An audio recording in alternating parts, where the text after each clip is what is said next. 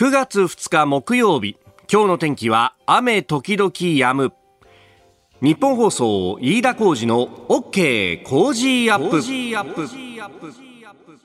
朝6時を過ぎました。おはようございます。ニッポン放送アナウンサーの飯田浩司です。おはようございます。ニッポン放送広田美幸です。えー、この後8時まで生放送 OK Cozy up。今週はあパラリンピックをね、えー、取材している新行アナウンサーに代わって、えー、日替わりで、えー、各アナウンサーにお手伝いをいただいておりますが、えー、先週金曜についてのご登場です。広田美幸さんです。よろしくお願いします。よろしくお願いします。お願いしますあの広田さんと先週金曜にですね番組をやって、そしてその後にまたあの残業をしていただいてですね もうあのうちのディレクター等々が無茶ぶりをこうしましていや実はあのね、えー、さ来週いよいよ来週ですけれども、まあ、非常に大切な1週間をこのラジオ業界迎えると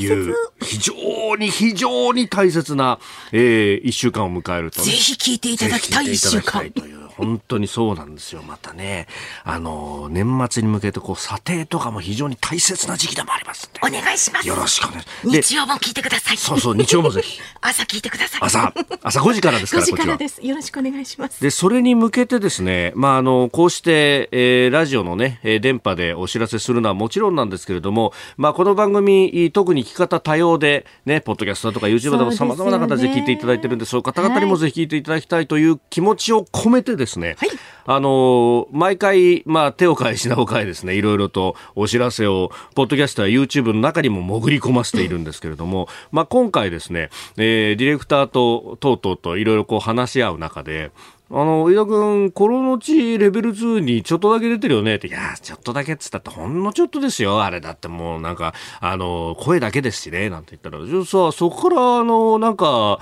パロディみたいにしてさ、告知作ったらどうかな、みたいな。すんごい無茶ぶりですよね。そうそうそうそうそう。そっからですね、あの、番組ディレクターがしこしこと原稿を書いてですね、はい、えー、じゃあ映画の特報みたいにしようぜ、なんて言って、こういうのってほら、あの、話し合っていくとだんだん妄想が広がってって、楽しくなってきちゃうみたいなことがあってですね、楽しかったおいいね、いいね、なんつって、じゃあちょっとさ、あの、広島を舞台にしてさ、なんつって、ほ、ほ、本物っぽくやろうよ、みたいなことを書いたらですね、もう妄想が膨らんだ挙句、うん あげく。あげく。本当、もう往年のですね、うん、えー、東映のね、ねもうもうもうもう、健さん、文太さんとか、ああいうですね、映画の、こう、特報みたいなやつがですね、完成をいたしまして、はい、そこに広田さんに出ていただいていると。はいね、ぜひ聞いてください。ぜひ聞いていただければと。あの、趣旨としてはですね、来週の特別企画ぜひ聞いてくださいねという趣旨でございまして、はい、えー、来週はですね、新型コロナ景気の低迷、今後の政局と、まあ、あ未来に向けての提言をしていこうというですね。そう、未来に向けての提言であの番宣っていうのはね。ちょっと違うような気もするんですけれどもね。えー、ね、ぜひ聞いていただきたいと思います。ゲストなんですけれども、はい、河野太郎ワクチン接種推進担当大臣、それから甘利明自民党税制調査会長、はい、ワクチン総裁選経済政策半導体などなど伺ってまいりますよ。うん、いや、これがですね、もう政策の部分もそうだし、うん、そして、まあ、ここ最近取り沙汰されている、まあ、総裁選に向けてというところも、いろいろ名前の上がる人たちであります。昨日、あの、甘利さんのね、インタビューにちょっと行ってきたんですけれども、はい、やっぱりあの、もう記者に追いまくられてるよっていうような感じだったんですが、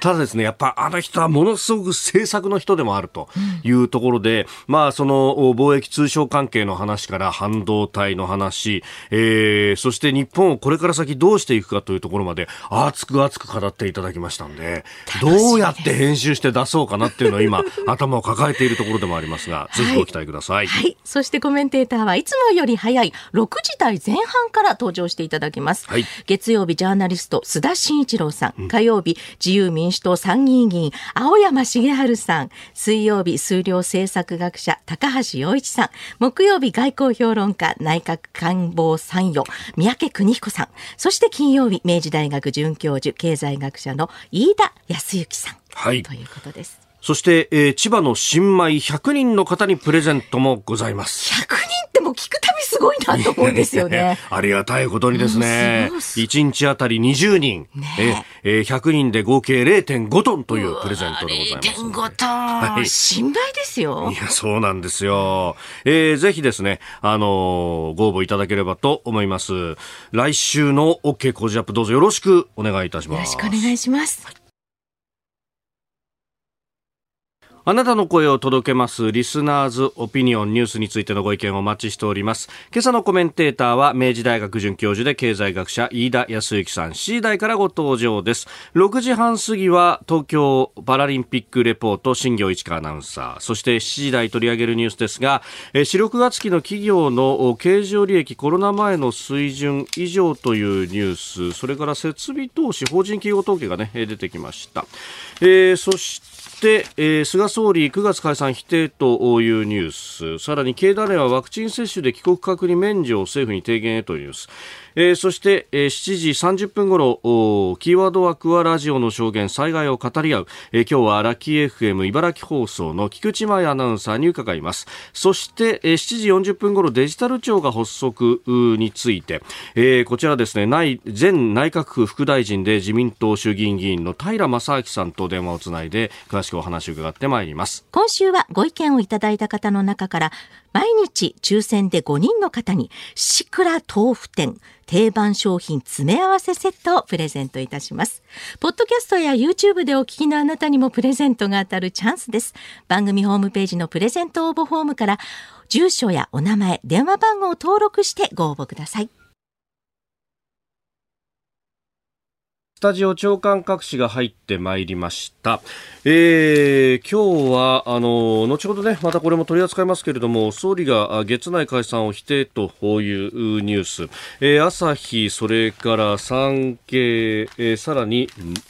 朝日産経日誌ですかね、えー、トップで報じております。これを一番最初に書いた、あ毎日は一面トップ、眞子さま年内結婚というのを書いていて、うん首相、今は解散厳しい、えー、総裁選先送りも否定っていうのをですね、えー、2番手の記事に書いているというのが非常にこう面白いなと思う。えー、というのも、眞子さま年内結婚というニュースっていうのは、えー、その前日、9月1日付の読売新聞が一面トップから大展開ですでに抜いているというやつで、これをですね、9月2日の一面トップに載せる意味っていうのはニュースバリュー的にもさほどないだろうということを考えると、しかもですね、まあ、あの論調として非常に似てるところの朝日新聞は一面トップで月内開催否定を書いてきてると。まあ、あの、自分ところで、えー、抜いたのが結局赤っ端だったから一面トップに載せるわけにはいかねえだろうというようなですね、ことなのかなというふうに、こう、何か、いろんなことを考えてしまう一面だよなと。いう感じがこう非常にこういたします。で、まあ一応ですね、えー、総理がまあ昨日防災の日でね、えー、記者対応というのがありましたんで、まあ、そこで、えー、ぶら下がりのところでもはあの表明を正式にしたということで、えー、ありましたんで、まあ、あの その意味ではですね、えー、新聞出したその直後に、えー、午前中に否定されちゃったっていうような、えー、ことでもあったんでというところなんでしょうか。ちなみにですね、朝日も昨日は一面トップで総理月内解散と、総裁選前に解散っていうのを打ってたんですけれども、一面トップに載せてきているということで、えー、ございます。えー、それから東京新聞は感染ピーク超えまだというですね、えー、ことを書いてます。これもまた、あのー、感染者数は確かに減ってききているようにも見えると、で、さらにあの、自己再生産数ももう1を切って久しいという中でですね、なんか、あのー、これ素直にいいニュースのはずなんですけれども、なんか専門家の皆さんはですね、緩みが警戒だみたいなですね、気持ちが緩んでしまうことが問題だみたいな、なんだかそういうこう、精神論でいくのいい加減やめませんかと、数字は数字としてですね、皆さん我慢したんだからこうやって頑張ったでしょ。ただし、これは続けなきゃいけないんですよっていうとかね、えー、ワクチン打ったからといって安心しちゃダメですよと。言うんだったらわかるんだけど、なんかあの、やればやるほどですね、才の河原の一隅じゃないんですけれども、あの、どんどん目標が逃げていくみたいのって、本当やる気そがれませんか？なんかね、パラリンピックレポート新業アナウンサーです。昨日もメダリストが続々登場でした、えー、誕生でした。金メダルは、えー、ボッチャ個人脳性麻痺のクラスの杉村英孝選手、えー、前回大会覇者覇者の、えー、ワッチャラポン選手に完封で勝ったというものでありました、えー、そして銀メダル、えー、競泳男子100メートル平泳ぎ視覚障害クラスの木村敬一選手。さあ、では取材を続けている新業アナウンサーに伝えてもらいましょう。新業さんおはようございます。はい、おはようございます。ます昨日はこの水泳のレース見てましたよ。おー、見てたか もう本当にもう力入りましたね、見ていて、もうドルスマン選手とのこの競った展開というのが本当すごくてですね、最初の50メートル、少し木村選手がこうリードする形で、ね、50メートルターンのところでは、木村敬一選手33秒33、ドルスマン選手33秒42、うん、で、うん、ここから残り5メートルかなっていうところで、ラスト5メートル、ドルスマン選手がちょっとこうリードしてきて、うん、木村敬一選手が1分11秒78、ドルスマン選手1分11秒22、そその差わずか0.56秒差というですね。1秒ない。うん。すごか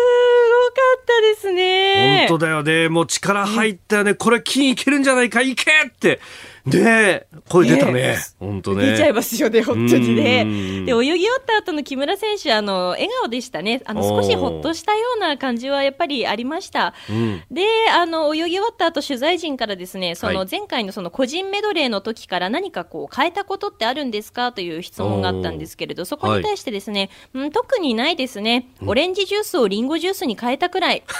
嘘やけど。と、笑い事言いました。嘘なんかいみたいな。なんか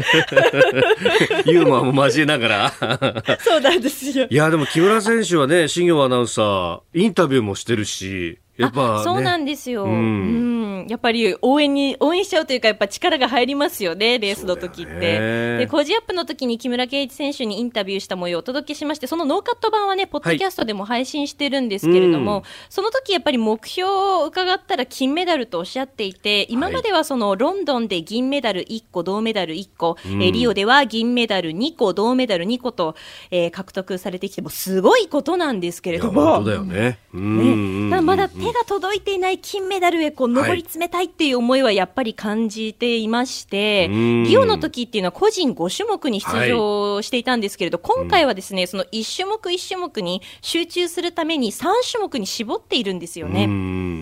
えー、そしてその本命の種目が、はい、えー、9月3日に行われる100メートルバタフライということで。うんえー、こちらですね木村敬一選手、はい、富田宇宙選手、うん、そしてオランダのドルスマン選手が出場しますのでこの今回競り合ったドルスマン選手がまたやってくると、はい、この壁はやっぱり熱いかね。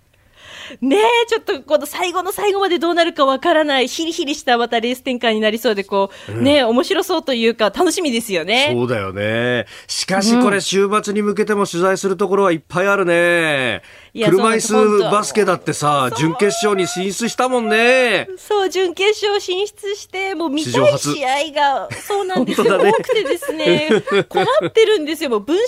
術を使えるようになりたいと思ってて。なるほど。いや、それだけ、もう本当にあれだね、粋に感じるというかね、はい、ずっと取材してきた新業さんとしては。そうなんですよ。そんなこんなであちこち今も移動をたくさんしていてですね、1日平均2万歩歩いてますね。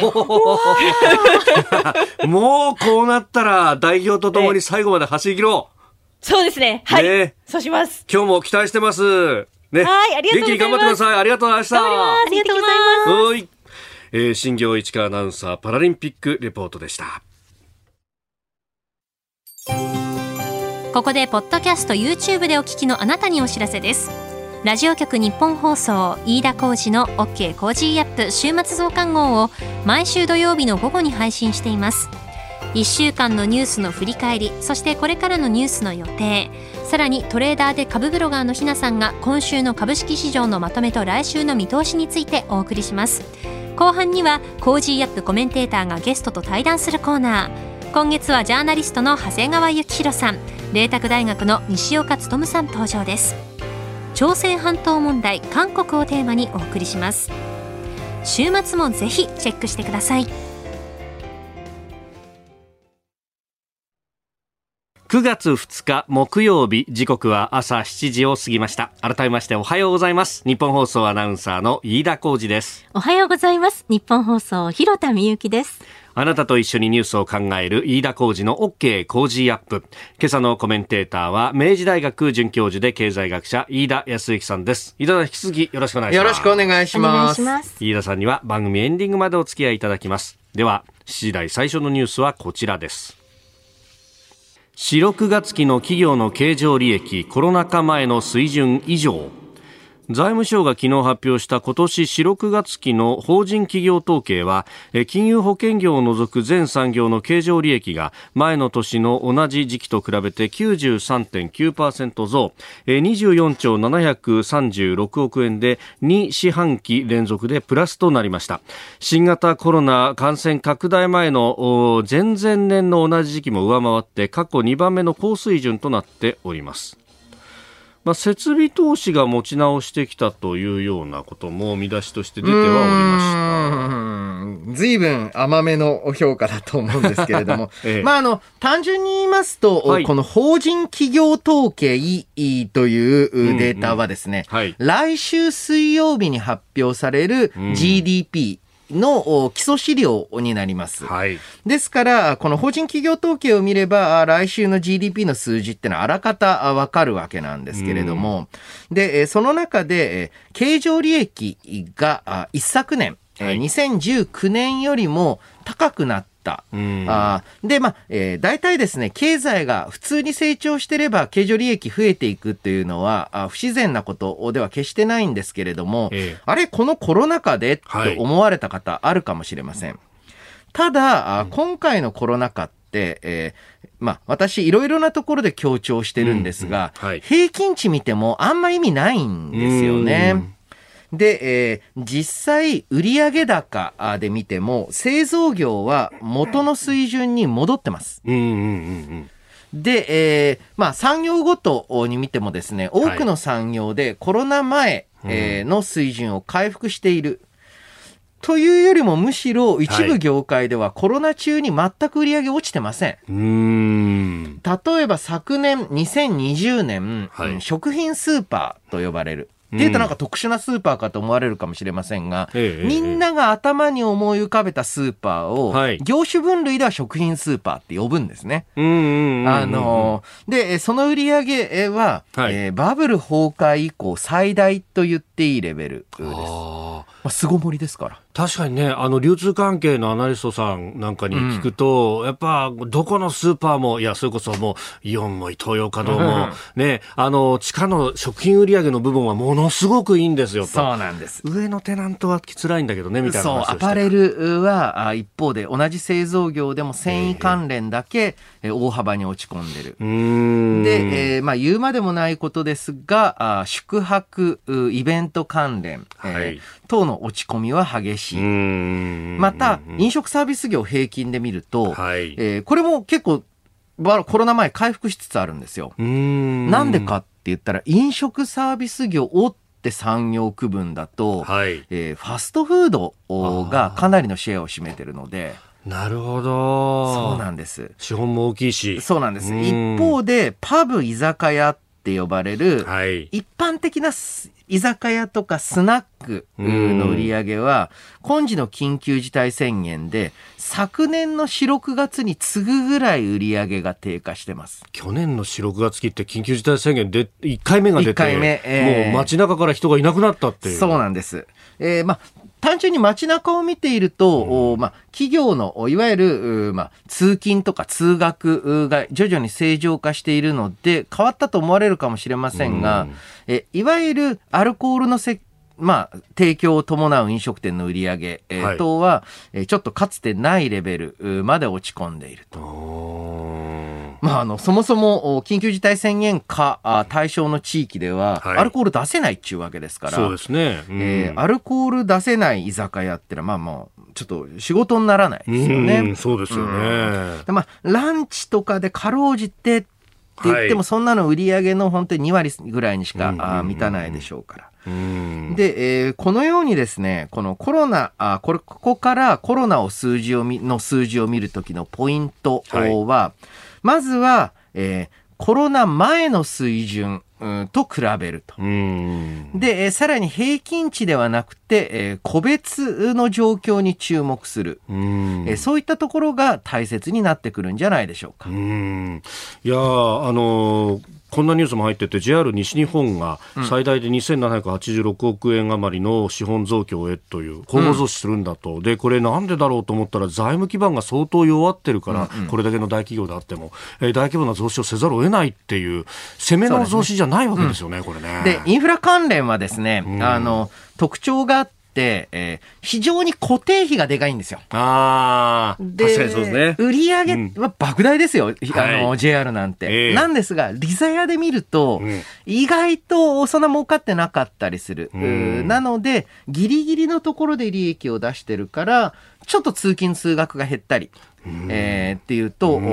すごく大きなダメージ、受けるんですよね。なんて言ったって電車1両で1億円以上しますからね。そうそう1両でね。1両でね。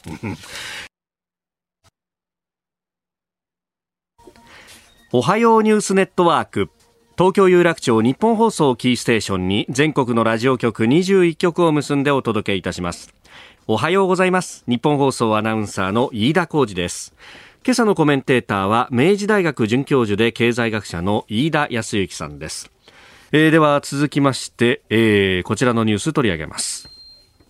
菅総理9月解散を否定総裁選日程通り実施の見通し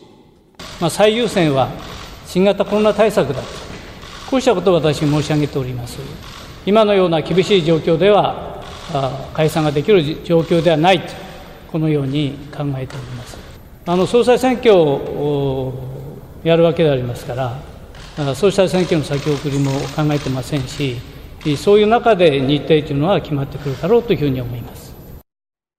えー、衆院の解散総選挙について官邸で、えー、記者団に語る菅総理のコメントをお聞きいただきました。えー、解散説がね、はい、出て、そしてそれが翌日には消えるっていう。うんそうですね。おとといの夜、はい、これあの毎日新聞の、うん、ウェブ版、うんだと思うんですけれども、うん、えー、そこが一番最初に、えー、今、えー、解散を先にやっって総裁選は先送りするんではないか。で、えー、共同通信、えー、も類似、ほぼ似たような内容を流したことで、一気に、まあ、巣は解散かということを議論されたんですけれども、はい、で、えー、私自身もですね、えー、これ、えー、最初のニュースが出た時に、いや、観測気球じゃないか、あつまりは、えー、まだ決まってないニュースを出して、えー、世論の反応を見るためじゃないかと言ってる方いたんですけれども、はい、報道してる媒体を見てくださいと、えー、毎日と共同なんですね。はい普通観測上げるんだったら、うん、あまあ単純に言うと、比較的保守色のある新聞、うん、から入るので、うんうん、えー、なかなかそれは考えづらい。確かに観測って読売新聞とかでよく出てるイメージありますね。そうですね。はいはいはい。そこ名前出していく方針なんですね、この番組は。はいはい。えー、っとですね。えー、まあ、なので、かえって信憑性があるかなって思った人が多かったんですよ。単純に言うと。えー、えー、えー、ただ、あまあ、一夜明けて、えー、火消しに回っている状況を見ると、これについて二つ、まあ、えー、よく言われている見方があって、もともと、全く菅総理には解散選考の考え方はなくて、ないんだけれども、はい、二階幹事長周辺、周りでの、はい、えーえー、まあ、話というのが、まあ、えーまあ、ある意味で言うとフェイクニュースではないですけれども、えー、そういった周辺からリークがあったんじゃないかっていう人もいれば、はい、いやいや、やる気だったけど、えー、安倍さんと麻生さんに止められたんだとか、うん、いろんな憶測が流れていて、うん。はい、まあ、こういった政局の話はさておいて、さておいて。じゃあ、この後総裁選というのがどうなっていくのか、えー、というのが非常に重要なポイント、テーマになりつつありますよね。今のところ、岸田文雄さんは出るぞと、はい、こういうふうにも会見でもおっしゃっている。それから菅さんはことあるごとに聞かれるごとに、しかるべきタイミングで出るんだと、はいはい、いうことをおっしゃっている。それから高市早苗さんも、今日もね、読売のインタビューの答えて、えー、紙面に載ってましたけれども、うん、あの推薦人ももう確保できてるんだとい。うこと、はい、まあ、この3人を中心に回るという構図でいいんですか、ね、そうですね、えーまあ、現時点よりもっと後に総裁選、はい、えー、うんぬんと言っても、まあ、正直間に合わないところがあると思いますので、えー、これで、えー、総裁選は菅、えー、岸田、あそして高市、この3人で争われる公算が高くなってきました。で、えー、ここへ来て、えー、はい、まあ、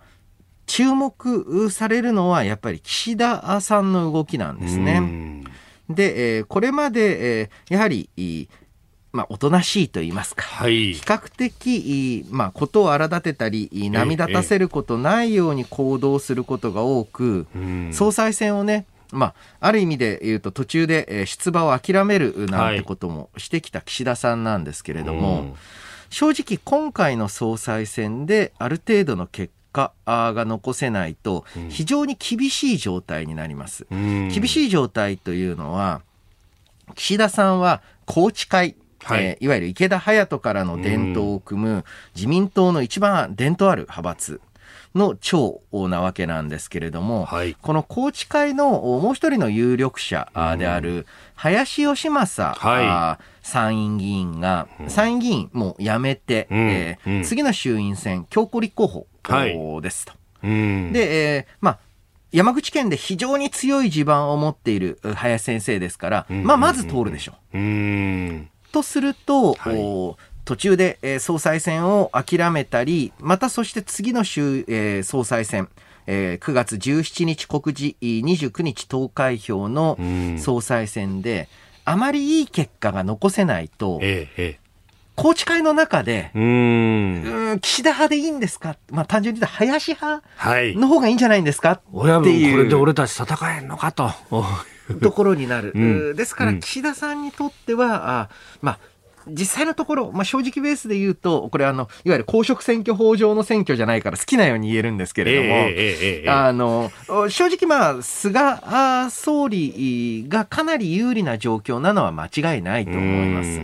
で、しかし、岸田さんとしては、あ、もうここまで、えー、競ったのねとか批判票を受けて、えー、しっかりと批判票の受け皿は岸田なのねっていうのを示しておかないといけない状況ですよね。うん。林さんはあの2012年の、うん、総裁選に出た時に、はい、あの時結構存在感を発揮しましたよね。ああのまあ安倍さんがいてあの時は石原さんがいてという中でしたけども、うん、お3番手に入ってきてるよと。そうなんです。すごいじゃないっていうで100票以上取ったんでしたっけ、うん、おっていうようなね、あのまあ、何よりもですね、2012年の総裁選だと、明確な経済政策があるのは、安倍さんと林さんだけだったんですね。うんうんはい、で、まあ、あの、林先生、例えばいわゆる増税と財政再建というのを結構、えーまあ、繰り返し発言されているので、はい、決して私賛同するもんではありませんけれども、うん、この時点で経済政策しっかりと持っている候補の一人、2012年の時もそうでしたし、うん、これからもそうなるんじゃないか。うん、で、えー、一方、じゃあ高市さんは、はい、あというとですね、これはあの、えーいわゆる大手報道各社だと、あまりその高市さんの情報というのを取り上げたり注目していないわけなんですが、うん、えー、いわゆる、まあ、現執行部への批判票というのが、岸田さんに向かうのか。はい高市さんに向かうのか。で、えー、さらに言うと、国会議員というよりは地方票でどういう配分になるのか、あなかなか見えない。というのも、高市さん、これまで総裁選もちろん出たことがないので、はい、えー、いわゆる党員の間でどのように評価されているのかというのが、なかなか見えてこないんですけれども、はい、ただまあ、あの、だいぶその岸田さんとしては、うん、その高市さんと地方票で痛み分け、なんだったら万が一勝たれてしまったりすると、はい、ちょっと次の総裁に向けて第一の候補は高市早苗さんであるという方向に傾いていく。えー、これはまあ、いずれの総理総裁目指す人としては人間としてはかなり警戒感はあると思いますね。うんまあね、おっしゃった経済政策に関しても、もう物価上昇率2%に行くまでは財政出動を続けるんだそう、高市さんは、まあ、うん、いわゆる、えー、まあ、安倍政権は金融政策におけるインフレーションターゲット。で、私は財政政策、金融政策双方におけるインフレーションターゲットだというふうにおっしゃってますので、え経済政策は明確だと。で、岸田さんが今日、そうですね。あの政策を発表する会見をやるという予定になっていると報じられております、うん、どういったものが出てくるのかっていうね、まあ、今までであるとその財政再建の方に軸足を置く形だったことが多いんですが、うん、ここのところの議連は財政出動もどんどんやるぞみたいな議連立ち上げたりしてますよね。うんそうですね、まあ、ちょっとやはり岸田さんとしてはまあ、最後の総裁選になる可能性があるという注意点も加わってるんじゃないでしょうか。なるほど。まあ、ただ、あの、ご親戚一同様を見ると皆さん財務省、財務省系ですからね。その辺のしがらみをどこまでっていうのはありますよね。まあでも、いずれにせよそうやって経済政策が注目されるっていうのはいいことですよね。そうですね。えー、コロナ禍で、えー、大切なもの経済だと思いますよ、これからは。うんえー、この時間飯田康之さんとお送りしてまいりました。日本総動機の方この後も飯田さんにお付き合いいただきます。おはようニュースネットワークでした。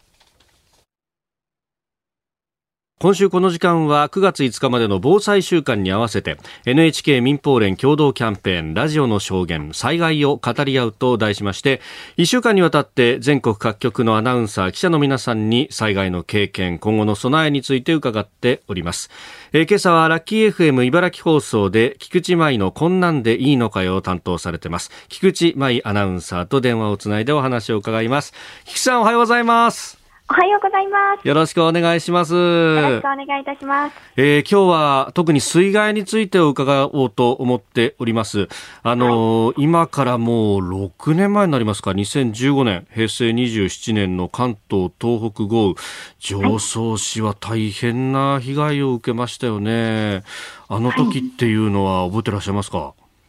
そうですね、その常総市という地域が私の祖母が住んでいた地域ということもあってですね、非常にもう印象深い災害になっていまして、で当時私入社2年目で、えー、やっぱりこう放送局としても、はい、その水害の情報を入手するのに苦労したり、あとはテレビなどもつけてたんですけれども、その社内でまあ、流れているテレビの報道を見て、はい、であまりのひどさにですねちょっと動揺して情けないことにこう泣いてしまったりとかそんなこともありました。そうですよね、まあ、あの大雨が降ってそして、まあ、あのその後、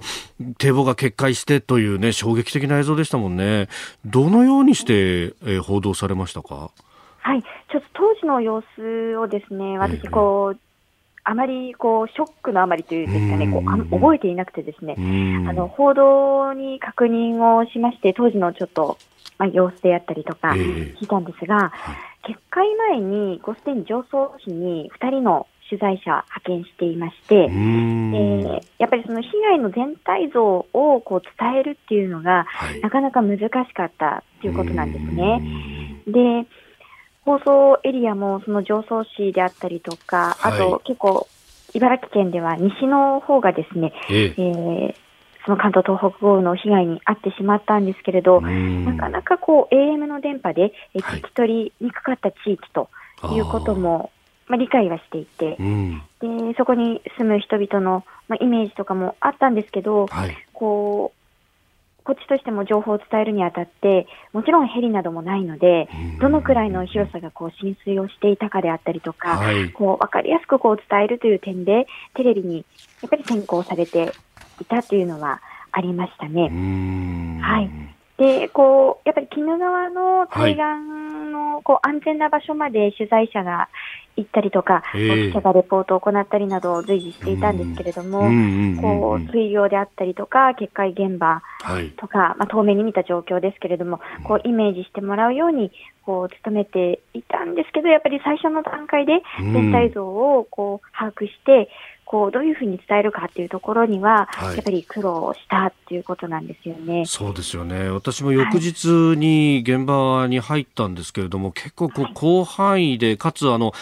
基本的にやっぱり車でこう移動するのが基本ですよね。そうすると、車入れないところ多かったですもんね。かなり水浸しになってましたよね。なんかしばらく、やっぱり1週間ぐらい、こう、水が引かなかったっていう地域もあったので、はい。やっぱりその避難の情報とかも、こう、伝えるときに、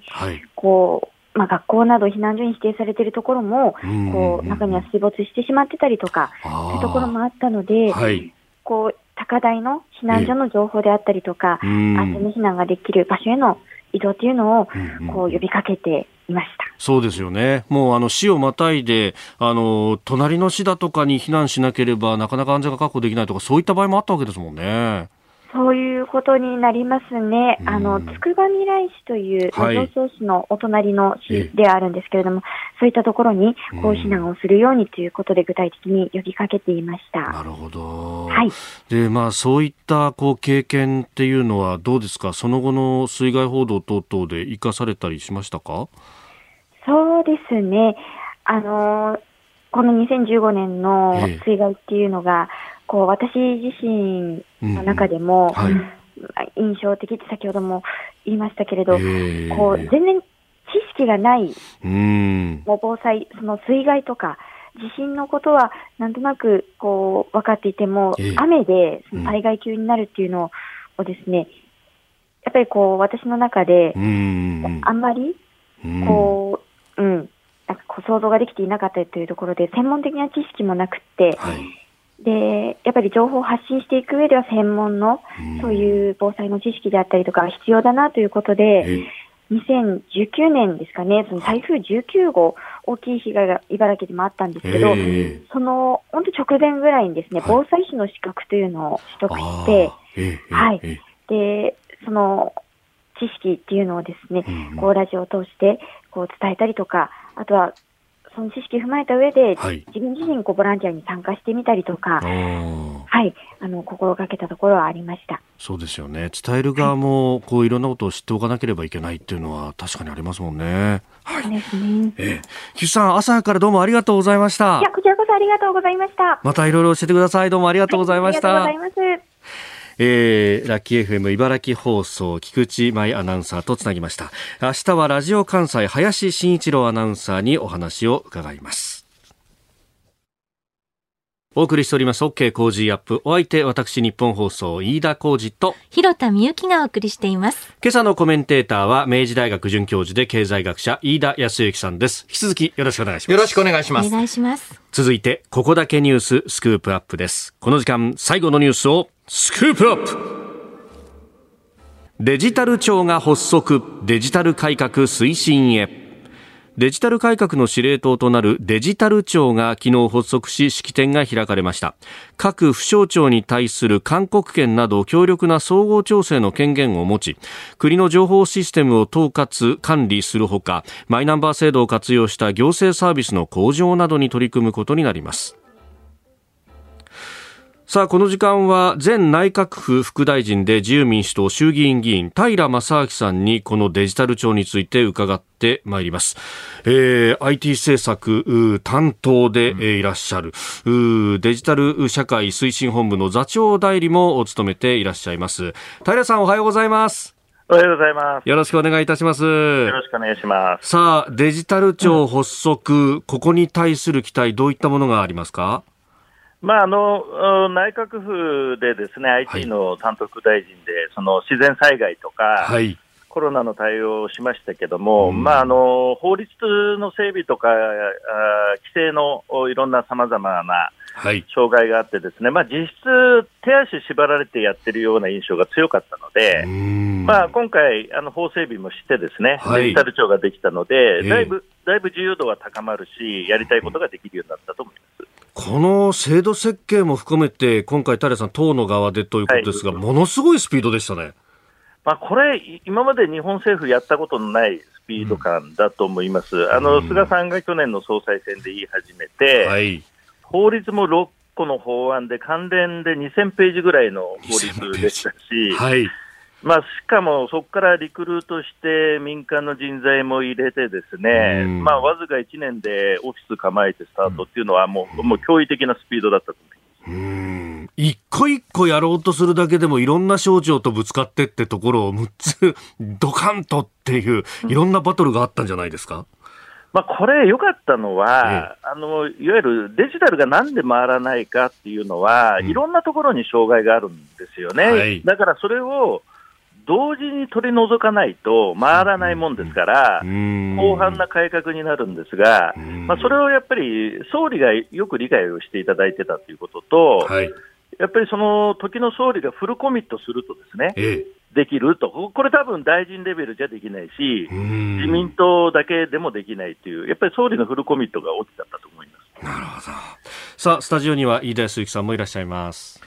飯田です。えー、明治大学の飯田です。よろしくお願いいたします。はい、どうもよろしくお願いします。はい、えー、このデジタル庁発足によって、えー、いわゆる、えー、DX の推進に向けて一つはじ弾みがついた状況かとは思いますが、これまで、えー、まあ日本デジタルガバメントの遅れ、えー、その中でもビッグデータ、行政関連のデータの活用というのも進んでこなかった。で、これデジタル庁発足によって、えーえー、まあ、何が変わるのか。そして、これまで障害になってきた、えー、個人情報の保護について、えー、どうやって新時代の情報のあり方、セキュリティのあり方と折り合いつけていくのか、情報は、問題なかなか山積だと思いますけれども、いかが、あまあ、対応される予定でしょうか？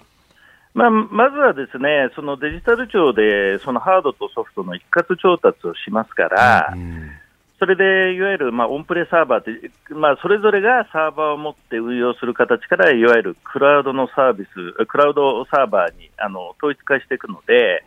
まあ、非常にこう標準化が進んでいくので、いわゆる前から言われた省庁の縦割りみたいなやつはですね、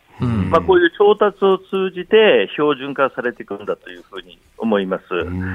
それと、じゃあ国民の側は何がいいことあるのって言われると、はい、まあ、役所にですね、行って一時手続きしなきゃいけないとか、まあ、分かりやすいのは、相続の時とか引っ越しの時ですよね。はい、でそういうのを、まあ、スマホ上でですね、まあ、最終的には事前に登録をしていただいて、うん、事前に了解をいただければ、ボタン一つでですね、すべての登録が終わるようにしたいというふうにあの思っています。で、よく出てくるのが、まあ、これ野党の方からも言われたり、マスコミの方から指摘されるんですけど、個人情報ですよね。はい、ただこれはですね、やっぱり戦争の敗戦の反省から政府にあまり力を持たせないっていう、うん、まあ、大きな方針でやってきたり、うん、情報をですね連携させて、個人情報をですね、はい、連携をさせて行政や政府が持たないっていう、そういう一貫したですね、うん、あの考え方のもとでやってきたもんですから、まあ、たまたま日本は平和だったので、それでやってきましたけども、うん。はい、まあ、これから自然災害も激甚化をし、こういったパンデミックもですね、これから想定をされたり、まあ、あといわゆるリーマンショックみたいな金融危機とかもありますよね、まあ、こういうように対応しようとすると、世界中はみんなですね、まあ、ある程度個人情報を、まあ、ガバメント、政府が紐付けをして、はい、必要な人に迅速に必要な政策を届けるというふうになっていて、日本だけがですね遅れちゃったんです。でこれはあの、テクノロジーの問題じゃないので、はい、ですからまさにあのテクノロジーは遅れてないので、まあ、あの規制とか法律が遅れていたので、まあ、今回、全部ですね目詰まりは取ったということだですので、まあ、あのこれからかなり目に見えて進んでいくと思います。なるほど。まあ、あの、そしてデジタル庁の話ではなくなってしまいますが、ここ2日ほど、はい、えー、自民党について、自民党総裁選について様々な報道出ていますが、平先生はどのようにご覧になっていますか？まあ、私、自民党の一議員としてはたから見てるけど、まあ、カオスですよね。カオスですか？あの半日、一日ぐらいでどんどんどんどん状況が変わっていくという感じです。ええ、ただ、あのまあ、昨日あたりの報道だと、はい、まあ、人事はやると、党の人事はまあ来週頭にやって、で総裁選もちゃんとやると。はいで、その上で勝った人が、まあ、衆議院選挙に臨んでいくっていう、まあ、それは決まったようなので、まあ、その中でまたいろんな動きが出てくるんだろうと思います。うん。あの平さん、えー、石破派水月会にいらっしゃると記憶されてますが、はい、そうするとこう、ね、石破さんの名前なんかもいろんなところでメディアで出てきてますけれども、どうですか？まあ、これ今、ね、菅さんと岸田さんの名前が出てるわけで、はい、東高市さんね、はい。ええ、ただやっぱり国民的な人気があるのは、まあ、石破茂であったり、河野太郎さんであったりするわけですから、はい、私はやっぱりこういう期待感の高い人が、え、まあ、総裁選に出るべきだろうというふうには思ってます。まあ、あのー、そこで、まあ、政策についてもブラッシュアップされると思うし、どういうこう議論を期待しますか？まあ、私はデジタルやってるので、はい、例えば格差の問題とか、パンデミック、災害対応とか、あと外交もですね、えー、やっぱりこのデジタルの変化についていかないといけないんですよね。で、やっぱり、やっぱりベテランだけの議論だとね、どうしてもそういうデジタル弱い人が多いので、まあ、こういう視点も大事にしてもらいたいなというふうにます。ね、これ、政局報道なんかだと、やっぱり派閥単位でっていうのが、こう、いろいろ出てきますけれども、どうですか？なんかあの、むしろその世代の部分での、こう、こう色分けみたいなものっていうのが、より色濃いような気がするんですけれども、その辺でまた、あの、若手が独自の動きみたいな、それこそ、平さん、こう、その、こう、先頭に立ってみたいなことっていうのはあり得るんですか？まあ、若手は危機感を強めてますね、それは選挙もありますし、はい、政策、まあ、このコロナで政策がものすごい勢いで世界中進んでますから、まあ、それにちゃんとついていかなければいけないと、はい、ただやっぱり総裁選というのはもう権力闘争そのものなので、まあ、中堅若手がですね、まあはい、あの発信はできるし、発言はできますが、ええ、実際に私もあの昔トライしたことがありますが、まあ、まあ大変ですよね、総裁選に出るっていうことはですね、だから、まあ、現実的にはハードルはかなり高いだろうと思います。うん。なるほど。そしてその先、まあ、選挙ということも当然こう視野に入ってき、えー、ますけれども、うん、この辺どうですか？地元回ってての感触であるとかというのは？まあ、私あの、コロナ禍なので、はい、ほとんど地元のですね、あの個別訪問とかは自粛をしてるんですが、はい、